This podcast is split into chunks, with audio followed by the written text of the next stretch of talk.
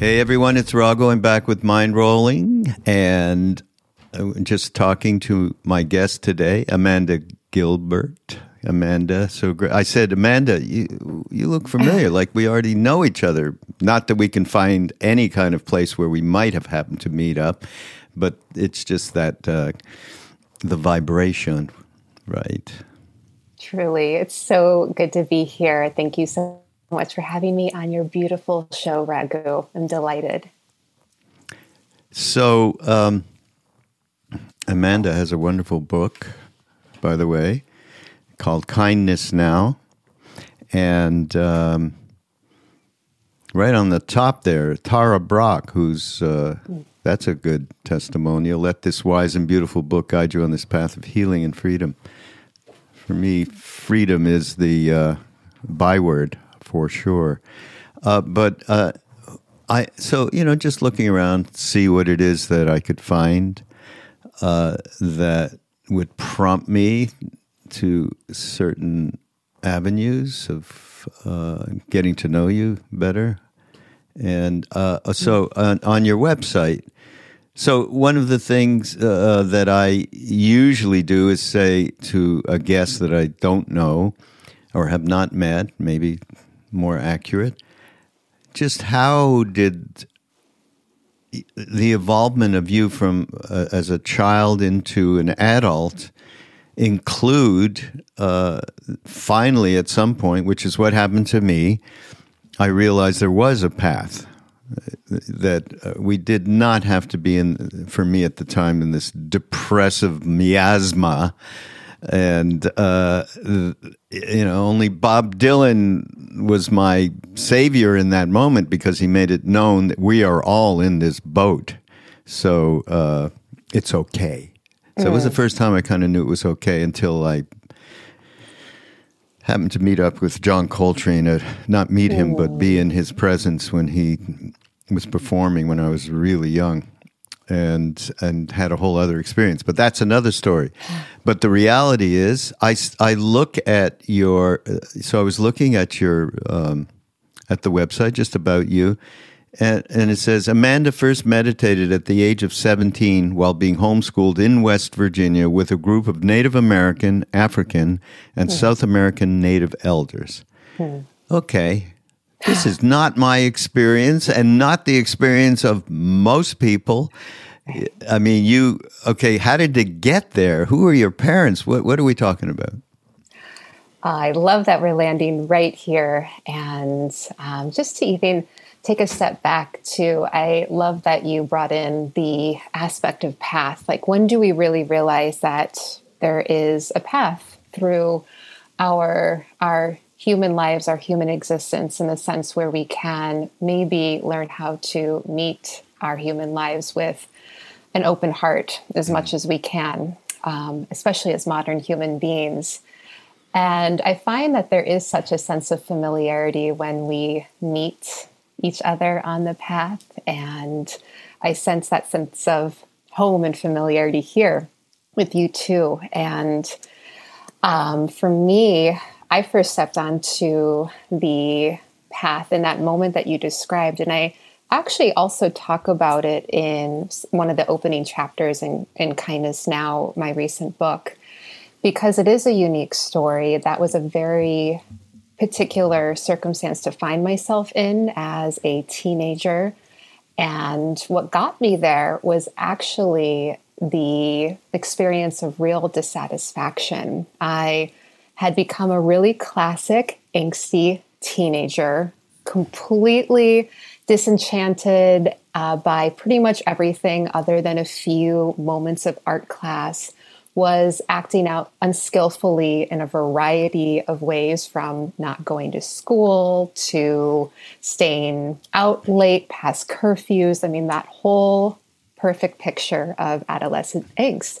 And so my parents had the uh, wonderful opportunity to figure out how, what to do with me, number one. And number two, how to just help me get through get through high school in a efficient way i guess at that point my mom actually was heavily involved with the landmark education forum uh, which is a personal growth and development organization that that focuses a lot on on personal growth um, techniques and personal empowerment techniques. And so, in a sense, we had a very open dialogue about about learning lessons together as a family. We had open lines of communication. So we all sort of realized at one point, okay, let's just get Amanda through through the rest of her, her obligatory schooling as quickly as possible. So they very lucky for me, found um, a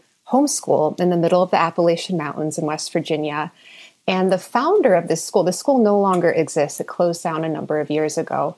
But the founder of this school had spent decades down in South America learning the indigenous wisdom of the four winds um, from, from elders in South, in South America. And the four the wisdom of the four winds is very much along the lines of each of the four winds north south east and west symbolizes and embodies wisdom different aspects of the of of ancient wisdom from that particular culture the north represents finding your true authenticity and north star mm. and the wind of the east is the wind of change and so this uh, was all instilled into the curriculum at this this high school and there were Native American elders who had come to, to to teach us young people at this school. There was a prince, there was royalty from Africa um, there at this school. It was just an incredible gathering of, of people, of humans, and I can see that now, especially at the age and the location where I'm at now, just like how beautiful these humans were who all showed up to do this this work with with us at that age. Um, and so my first time meditating was in the mornings at this school with my hiking boots all laced up because we were doing a lot of wilderness based skill sets and techniques and, and uh, we were working a lot with with nature at that time and we'd lace up our hiking boots and we'd all gather around in a circle and we were told to bring our attention inwards and really start to contemplate like what our north star of the day was what our intentions were what type of people we wanted to be in the world. And it was the first time that i ever meditated. It was the first time i also ever felt a sense of home and safety and ease and belonging inside of myself and so it was that very first moment meditating in high school in the middle of the woods in the Appalachian Mountains where I got that real taste of what I'd really been searching for unskillfully all of those years prior. Really? Good karmas. I mean, I uh, mm. was very similar to you, and I got sent away, but I was bad. You're good. I was actually acting out way beyond like taking my father's hot sports car uh, and racing in the streets uh, after midnight, you know, and all of that. And oh my God, that I survived mm-hmm. is a miracle. So they sent me away to a school, private school, uh, Cheshire Academy, actually, in Connecticut, right near Yale, New Haven. And uh, just, I continued to act out. I got saved by a teacher who ca- mm. cared about me. Isn't that what it's all about in terms of yeah. students and and teachers, where you feel like you're cared for and you respond to that, which I did and barely just got out of uh, all of that. But uh, you, on the other hand, were handed these incredible elders mm-hmm. and uh, a dimension of authenticity that uh, is very rare, uh, very rare. Not that I should complain I went to India, uh, you know, this is all about 15, 16 and all that. And I look back now and went, oh my, like seven or eight years later, I ended up in India, you know, with uh, Ram Dass and Neem Karoli Baba. So mm. I, I uh, it, very good. It was very good, you know, so I have nothing to complain about. But I do remember the suffering and those days and stuff like that happens in all, all of our growing up, what we take on, uh, what we are handed, causes and conditions, the kind of parents that we had, mm-hmm. elicit a certain something that is up there for transformation, grist for the mill, as Ram Dass used to call it. So, mm. uh, and that took a, a, quite a while to, to even realize that. And uh, I did what many people did when they found the path uh, a lot of bypassing. Mm-hmm. A lot of spiritual bypassing, which is so endemic and common uh, with all of our brethren that are in mm. all these different traditions and so on. But um, so over, so then what after you uh, got out of that school? What happened? It was really interesting because even though I had meditated at that point, um, and it it really touched my mind and my heart at that at that age. I noticed for the years after that that meditation kept showing up at my doorstep almost unsolicited and unasked for whether it was by being a part of my undergraduate college curriculum or by certain notable people literally handing me books on meditation that were timely medicine that I needed at that point in time. And uh, really, just having a lot of really um, incredible meditation teachers and spiritual teachers just in my sphere or in my world. I spent about three to four years living in Prescott, Arizona, where mm. I went to college after high school and being in Sedona, being in that part of the world. It was there was an aspect of spirituality there, um, just sort of in my communities and my college, even in, in the landscape. And so looking back now, I can really see that meditation kept showing up. It kept coming to me in all these variety of ways. And then, though, what got me really serious about meditation, because before I'd always remembered that first initial moment in high school and just how much it had really um, supported my inner world when when I was meditating at that point.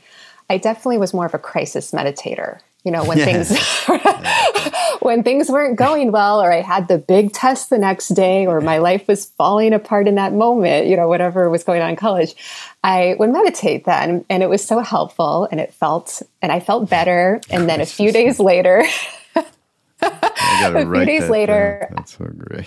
Please, yes, please. Um, uh, a few days later, I wouldn't be meditating anymore. And then, though, and then I encountered just a really big life altering um, moment in my early 20s where, um, you know, just all sense of identity was lost. The rug uh, was pulled out from underneath me. Life as I knew it changed dramatically and immediately changed. And so I was then in a period of, of healing, yes, but also trying to put the, the broken pieces back together again after uh, what I'd been through and talk about just maybe the karma or this aspect of our true north or our or our authenticity kicking in, our inner wisdom kicking in.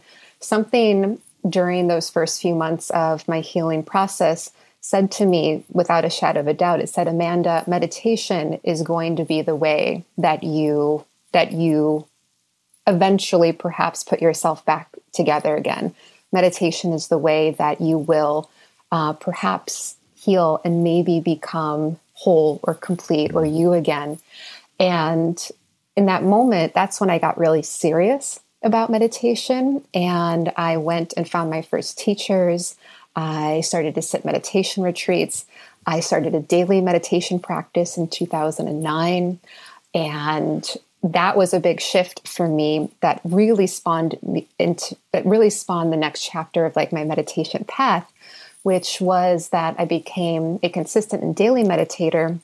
And then um, luckily also was in clinical research at, at, one point too where i was studying uh, the clinical effects of mindfulness and meditation at ucsf yeah i saw that. That's fascinating mm-hmm. work as well and you came up with what the uh, close to or knew about, of course, what the Tibetans uh, were doing, or the the Richie Davidsons of this world were experimenting with the Tibetan lamas and so on, starting with Mingyur Rinpoche, actually. Yes, I love that body of research so yeah. much. yeah, it is so fantastic. Yeah. Do you and, know? Have you have you met Mingyur Rinpoche? I haven't met him. No, I haven't met him. Do you know yet. who he is? He's I do. Of, yeah, right. Tulku Urgyen's sons. I mean, they're all great. It's like uh, the most. Uh, I've done actually a couple of podcasts with him. There's something. I mean, just his face with that shining mm-hmm. Mm-hmm. reflection of loving awareness, Ram Dass. He, he's mm. really a, mm. a, reflection of that. He's incredible and so real. Um, and he was, yeah, they, uh, the they worked with him the first time using all of that um, science around just trying to uh, calculate what happened on on these monitors when they would say and in this case they said to him okay so get into compassion however mm-hmm. they said that to him and they said usually you know regular people have been meditating forever you know it takes a while you sit and get centered and one pointed and then be able to go deeper and so on not him they said compassion boom he was there so all everything just started reading however they mm. designed that reading exactly that kind of uh, emotion or mm. uh, yeah he he's, he's incredible and he had terrible anxiety when he was young and his father was the greatest. I mean, His Holiness is meditation teacher, I believe, Tulku Urgyen, but one of the great, great practitioners of the last whatever 150 years or something. And he had this. Isn't it interesting? I'm just thinking out loud now, but that somebody comes in to this great lama's family both you know Chokyi Nyima Nima mm-hmm. and um, Tsoknyi Rinpoche. Those are his brothers, I mean, each one an extraordinary uh, being. And he's in the family, and he comes in with anxiety attacks, which drove him to uh, transform, basically. Mm. I mean, this wasn't, I'm in this family, I should do something like meditate. This was, I got, you, you know, I have to. So, yeah, everybody look up Mingyur Rinpoche, and you can find him on the Mindrolling podcast too. You would love I, it, Amanda. I can't I wait to listen to those episodes. And actually, bookmarked. we record, as you know, because uh-huh. we're doing it right now, both uh, audio and video. So uh, he was in Kathmandu both times, and it was perfect connection. And so the videos lie at uh, Be Here Now Network uh, YouTube. So you got to see him, is what I'm saying. He is just seeing him, even if you never heard a word, you would like, oh God, I get it. I get it. It's that powerful. Isn't that isn't that aspect of the field so beautiful as far as um, you know being in practi- a practitioner's presence like like his and I remember early on in my meditation path, actually, over the years I was um, I was helping support clinical research and this wonderful body of research on mindfulness and meditation at UCSF. Mm. I was hmm. going to a few conferences in San Francisco where there were Buddhist monks there at the conferences, and um, they were there doing their, an installation of of mandala art where they were building their mandalas in the middle of the conference rooms and conference floors out of, I believe, sand, different sand, dyed, yes. different sand, dyed and sands. they have the the colored, uh, right. different colors of it, sand, right. Yeah. Right. And so over the course of the days, they would just take um, hours and hours and hours to build these elaborate, detailed, gorgeous mandalas. And one of my main first takeaways from being in their presence was that they seem to just really emanate a field of kindness and presence, one like I had never really been exposed to before, because these were some of the first true monastics I had come into contact with, because I had mm. been in a lot of Western meditation centers up until um, uh, up until that point, at least, or uh, hadn't been in contact with a lot of true monastics.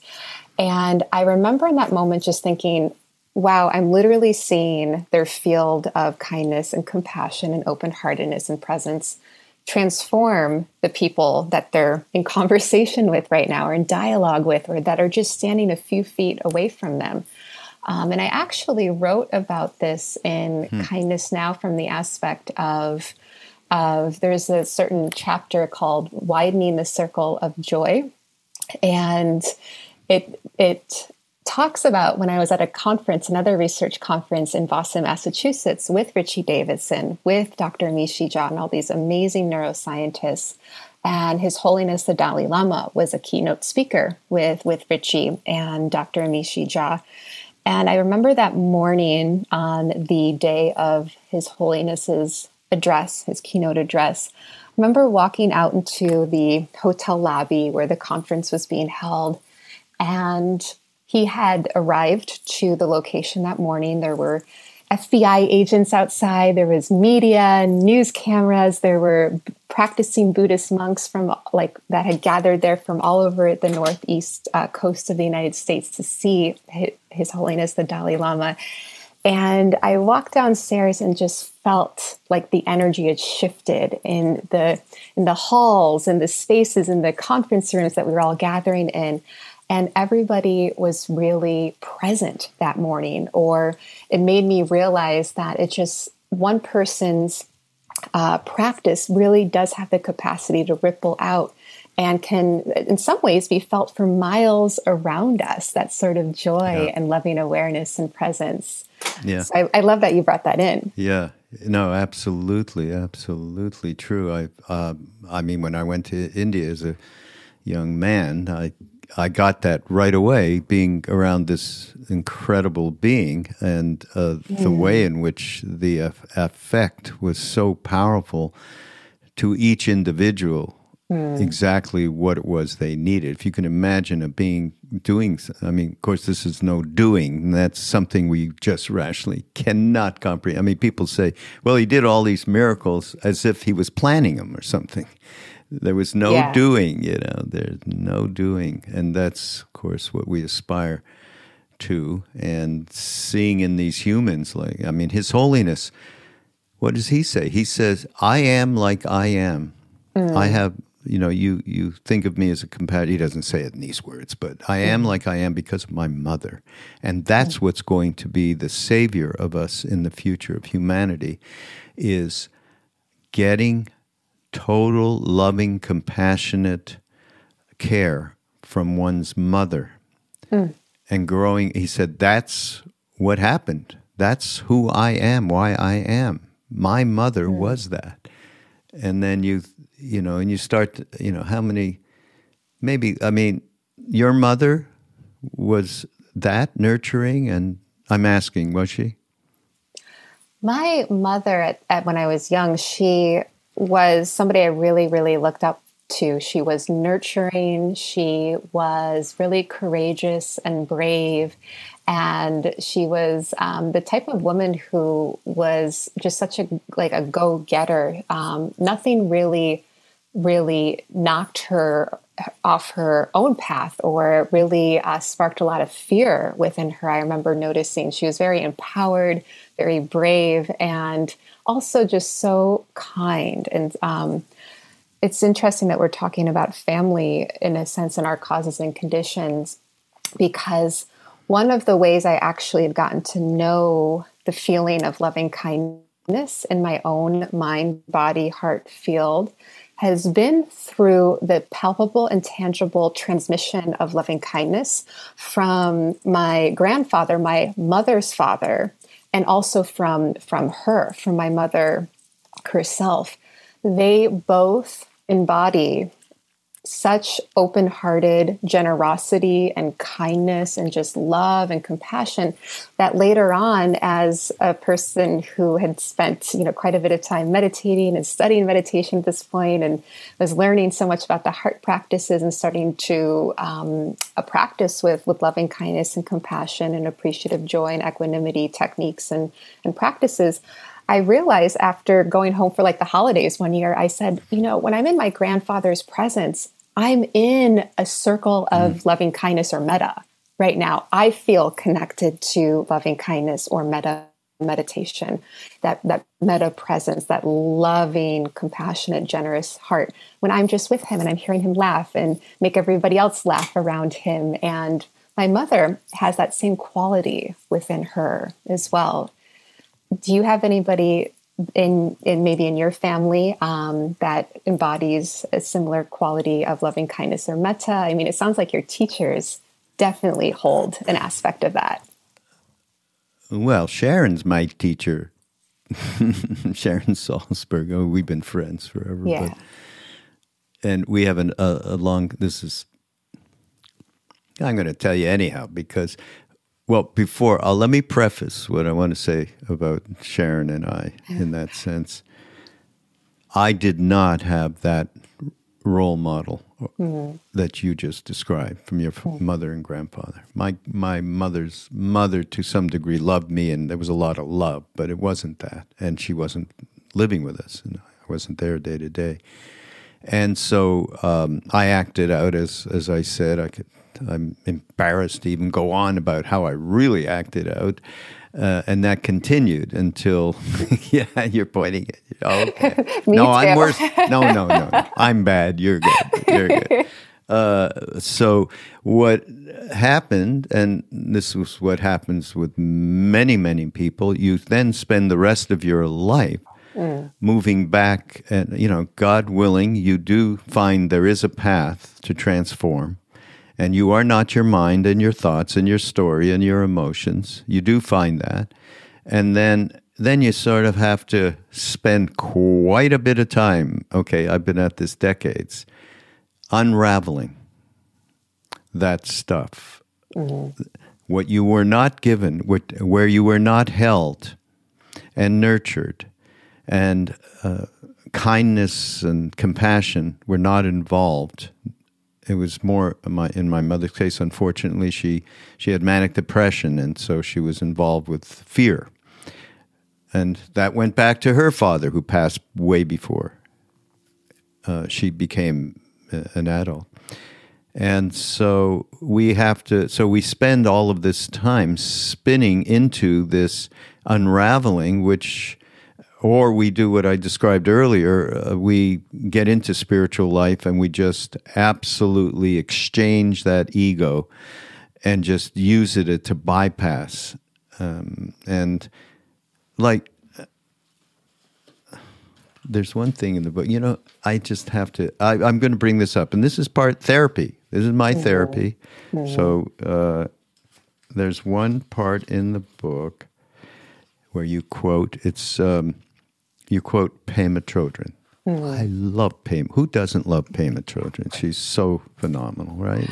Anybody mm-hmm. who doesn't know, we'll we'll put some links in the show notes so you can pick up her her books. But extraordinarily practical. Her her teacher was Chogyam Trungpa Rinpoche, which. Mm-hmm. Some people have a problem with, and that's a whole other story. But he was the finest in my mind, uh, translator of Tibetan Buddhist wisdom in the West by far.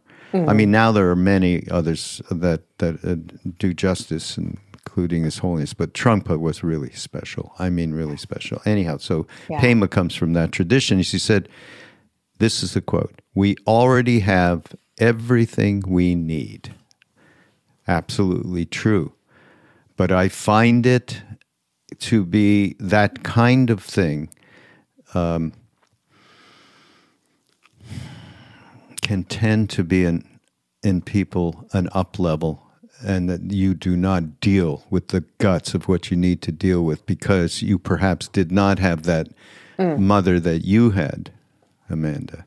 Yeah. And so that that I've always uh, part of what I do here on this podcast is trying to bring all this into a real, uh, realistic isn't the right word, mm. but grounded way in which we can relate with these teachings to affect us on a day to day basis without um, getting ourselves into an intellectual, uh,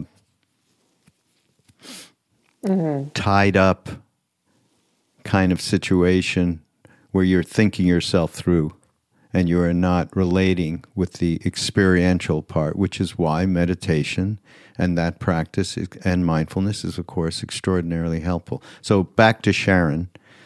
So, Sharon is our preeminent metta loving kindness teacher in this country, brought it back with Jack Kornfield and uh, Joseph Goldstein. I mean, she's the part of that triumvirate that is her. It's like if you meet Sharon, it's there. You always feel okay. I'm going to be okay.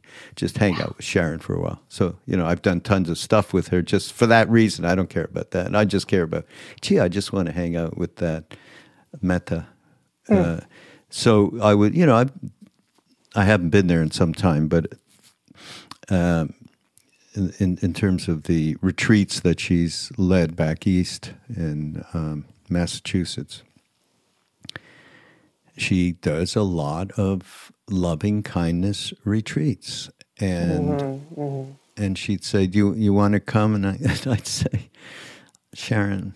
I don't like loving kindness meditation at all. I want to do straight vipassana and blah, blah, blah. And we'd laugh because uh, to this day, she says, "Oh, I'm going to do like we'd be somewhere teaching. She'd be teaching, I'd be with her teaching, whatever."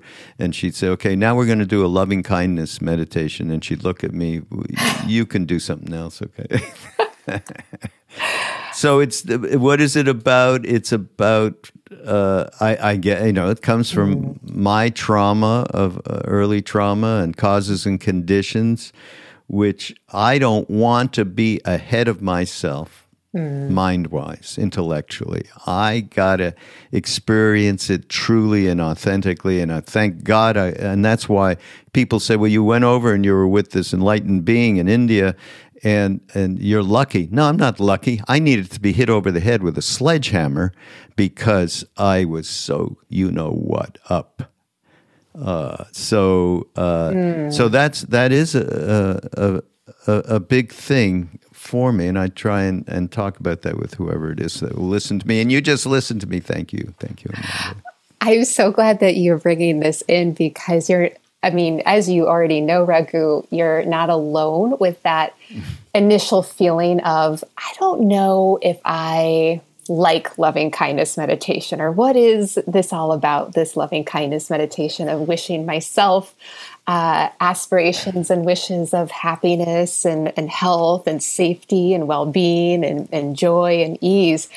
And i too um, when my practice really landed in mindfulness-based meditation practices and then insight meditation vipassana um, and then and then buddhist inspired practice um, i had that same initial path where i was so good with basic mindfulness practice. It was so helpful to me. It was very supportive to me in a sense, but it was also very intriguing. It was very insightful. Um, I was so enamored with the richness of, of basic mindfulness practice, basic mindfulness of body, of trying to focus my mind upon the breath mindfulness of thinking, mindfulness of emotions. I very quickly realized that I had very low emotional maturity as a adult or a, a young person and uh, for many years a lot of my practice edge was really growing my own self-awareness around being honest with my emotions and mm. getting to know what my yes. emotional landscape was beyond, oh, I'm good, or oh, no, I'm fine. I'm not so great. That was really just where I was teetering between for, you know, all of my life prior. And so basic mindfulness was very, very helpful, very insightful. And when I was first exposed to loving kindness meditation by Jack Kornfield. I was at his one of his Monday night sitting groups at Spirit Rock, hmm. his meditation center up in Marin County. And uh, we were in well into a sit, maybe a 20 or 30 minute sit. And then all of a sudden, he started offering loving kindness instructions after a period of mindfulness uh, sitting and mindfulness instruction. And as I was listening to, of course, Jack's embodiment of these phrases, to your point, these this warm-hearted, open, inviting, just full of, of kindness, these instructions on start to wish yourself um, the following phrases and aspirations May I be happy. May I be healthy. May I be safe and protected. May I live with ease. And there was something in that moment where it felt so awkward and alien to be repeating these words towards myself and like even potentially trying to receive these sorts of wishes from my very own heart and mind. And in that very same moment, I could tell after I kind of got over that initial, like, what is this? This is weird. Do I like this? Do I not like this?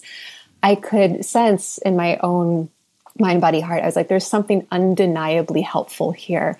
And there's something undeniably medicinal and true for me here, too.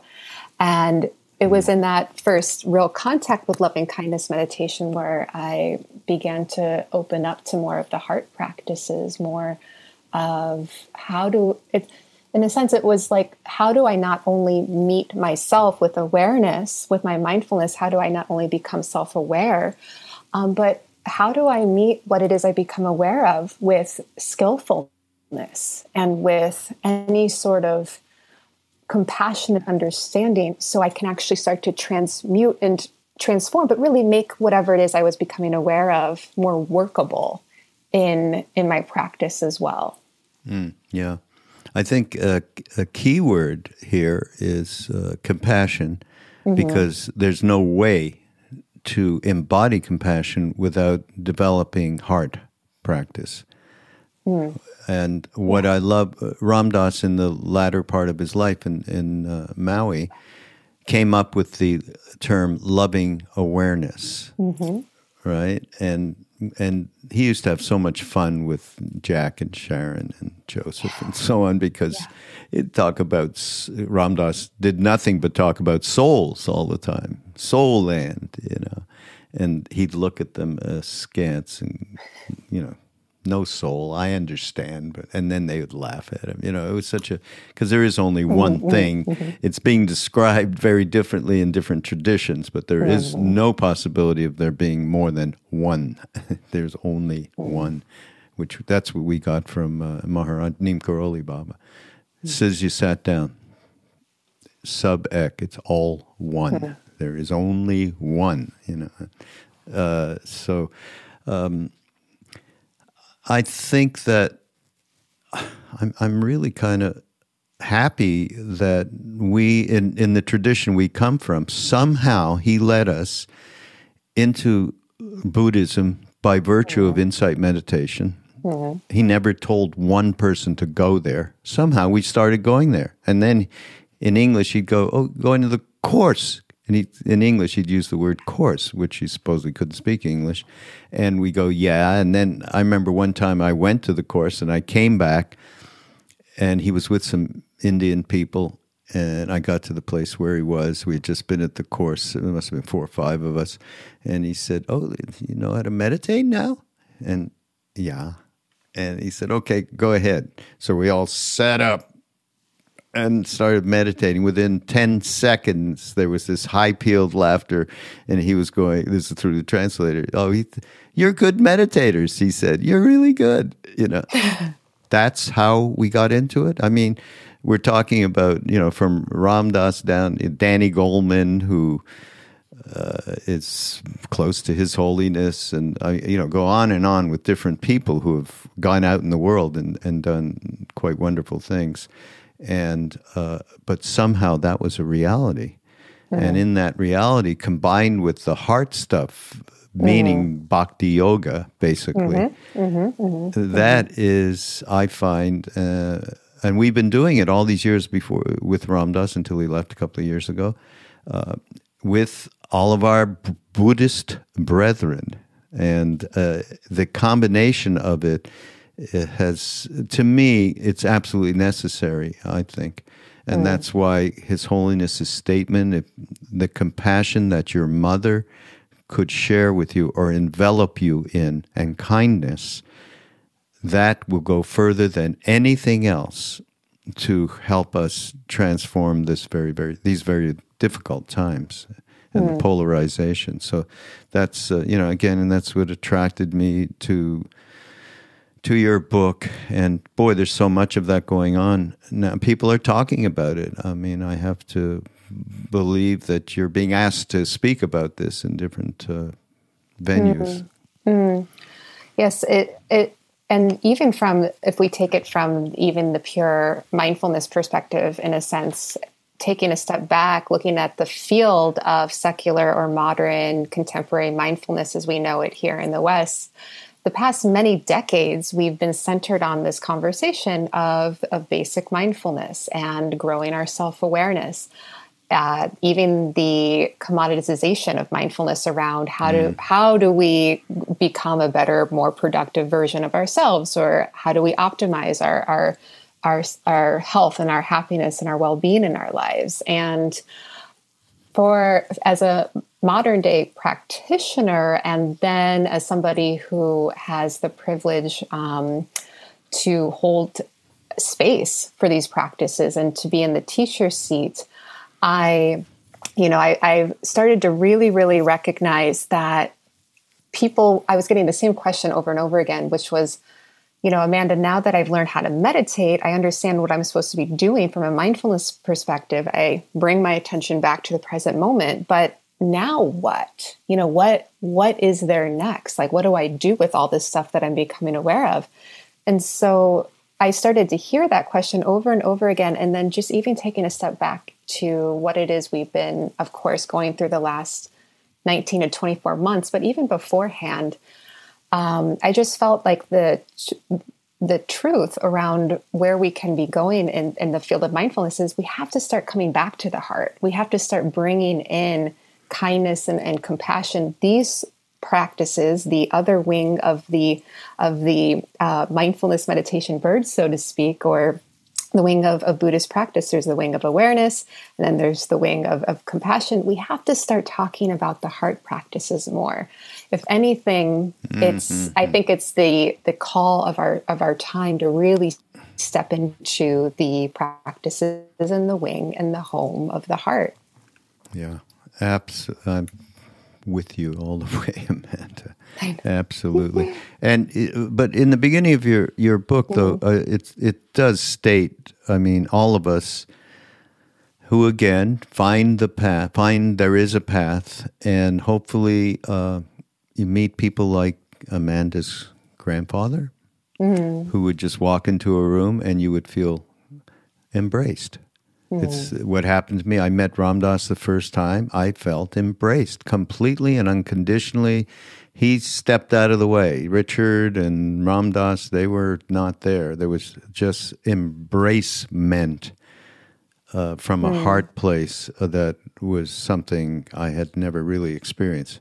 You know, I, I always I give the caveat, which is I guess I can't really remember, but my mother when I was an infant, you know, mothers do no matter what. In yeah. this case, somebody who was challenged emotionally, but still, you have no choice for the most part.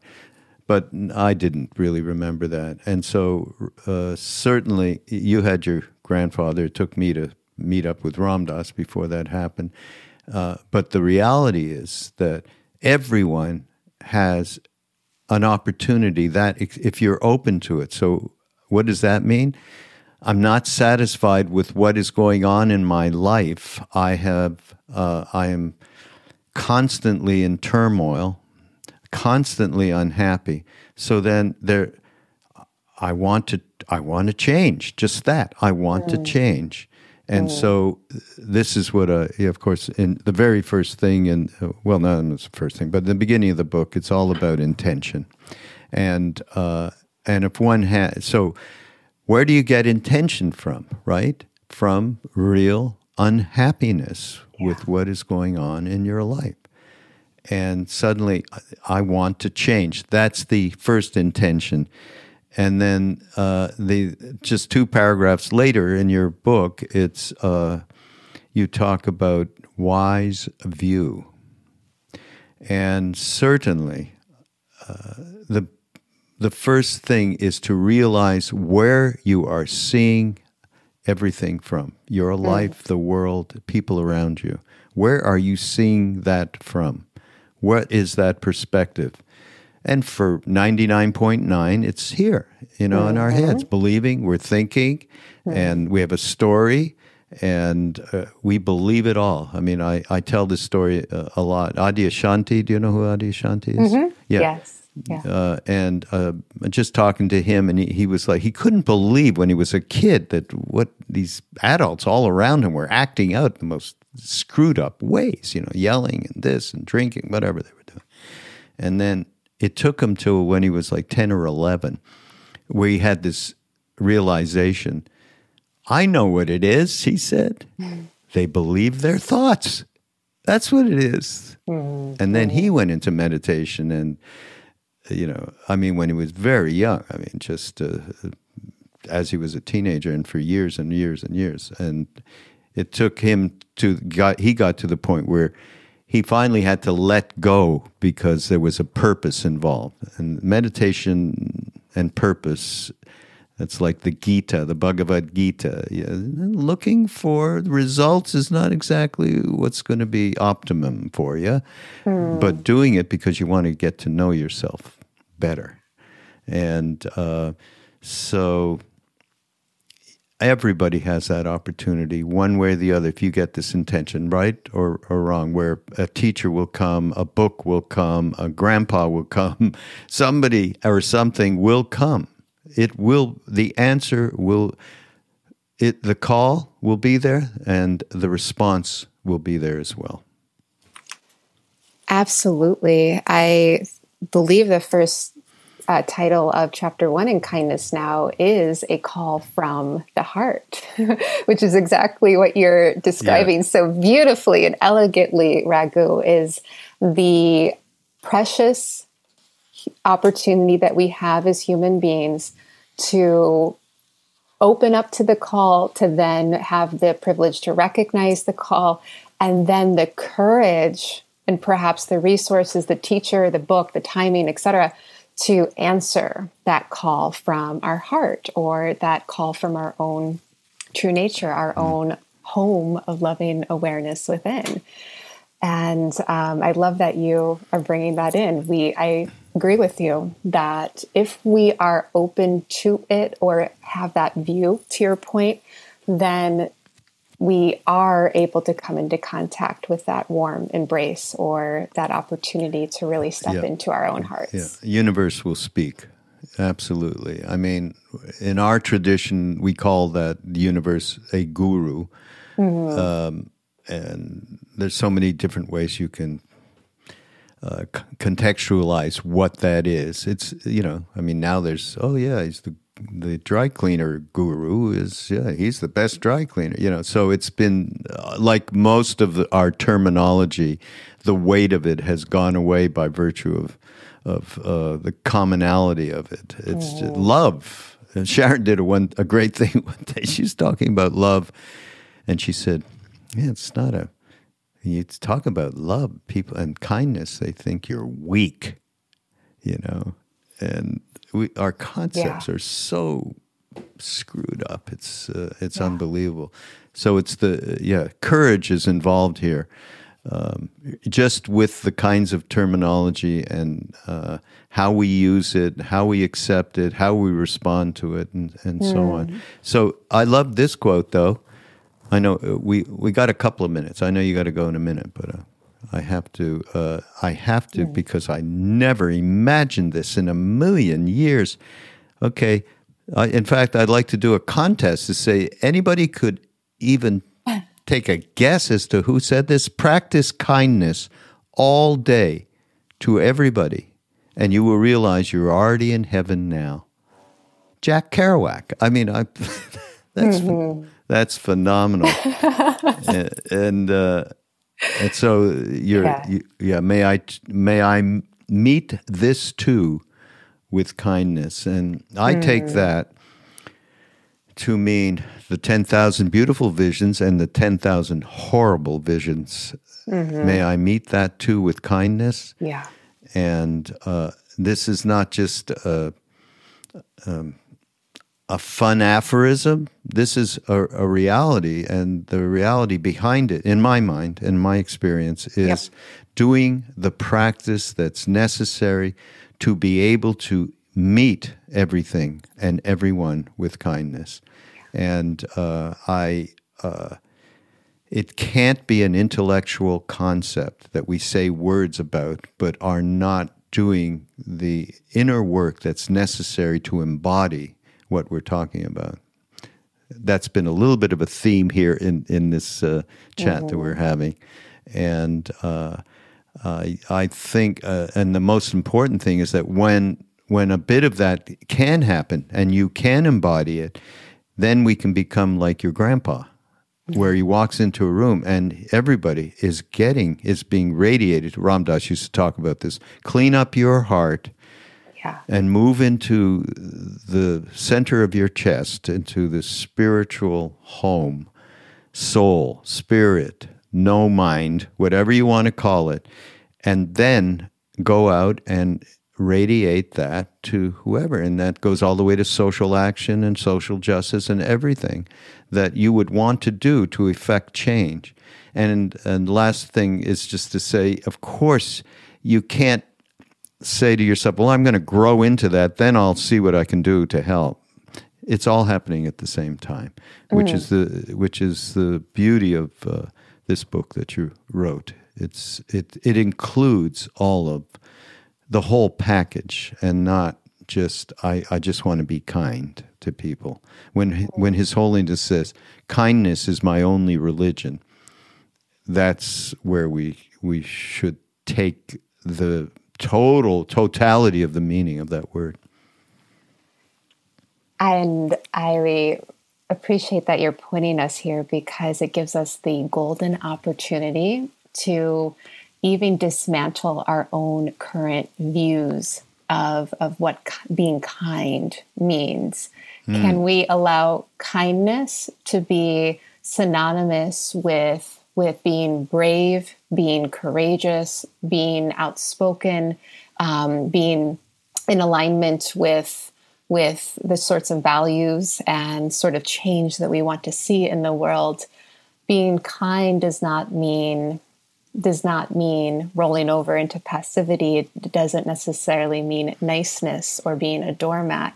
Being mm-hmm. kind is sometimes the hardest thing mm-hmm. that we are being called to do, especially in the face of even our our close inner circle triggers like our close family members our close friends. Yeah. even our our most immediate world to be kind to these these humans who we're in karmic contracts with um, that know what our exact buttons to push are to know what our triggers are etc um, you know to understand that that kindness can mean so much more than we usually think about it I feel like, to your point, and to uh, Jack Kerouac's point, it will, really can make um, a possible more heaven like experience for all of us on earth, but a heaven that is grounded in the realness of what's actually happening right now. A, a heaven that is grounded in, in true compassion and change. Yeah, absolutely. And the one that just pops into my head that Maharaj Neem Karoli Baba used to say, or said a, a few times, never throw anyone out of your heart. Never throw anyone out of your heart. And that doesn't mean you got to like everybody, but it does mean you can't do what we are so proficiently doing now these days in every way. The polarity in, in our culture, in our country, and in the world is so tremendously difficult, and we are throwing people out of our hearts. I mean, mm. I I see my own tendencies you know, related to what uh, the incoming stuff of uh, from politics to, gee, are you vaxed? It's unbelievable. Mm-hmm. And talk about yeah, close people that we're interacting with because you know we're okay, we're all part of the liberal family or whatever that may be, and then but now we're going to create a tribal thing between us right. around vaccination. You know, right. So the the kindness is taking all of that, you know, and of course reflecting it. But start with yourself, right? Which you talk about in the book. So yeah. great to meet you. Same, and, Raghu. Uh, this has been the most delightful time to reconnect, re-meet each other, refamiliarize ourselves with each other, and to be a part of this um, really, really meaningful conversation. I'm I'm mm. honored to be here and to be spending time together. Uh, It's been great, great. It's it's just another uh, another notch in the friendship window that I have. Uh, another window, you know. It's like um, all these panes, and I have all these people in my mind's eye that I'm now connected to. It's like grace, really is, mm. really is. Uh, um, by the way, you will find everything in the show notes, and you'll be able to uh, connect with the the book, obviously, and link it up and get it, and uh, as well Amanda and what she represents and what she's done, websites and all that, and uh, we we have to. Uh, we didn't hardly get anywhere. To I mean, there's so much that we could have talked about. Maybe we yeah. got to do something again in the in the future, near future. I already can't wait for any part two in whatever iteration that that may take Raghu. Uh, Absolutely. thank you, thank you. This is mind you. rolling, and uh, thank you, Amanda, again. And uh, go to BeHereNowNetwork.com, and we have a whole plethora of incre- some of the people we've been talking about, from Sharon to Jack and Joseph, and uh, much, much, much more. And of course, Ram Dass. We will see you next week.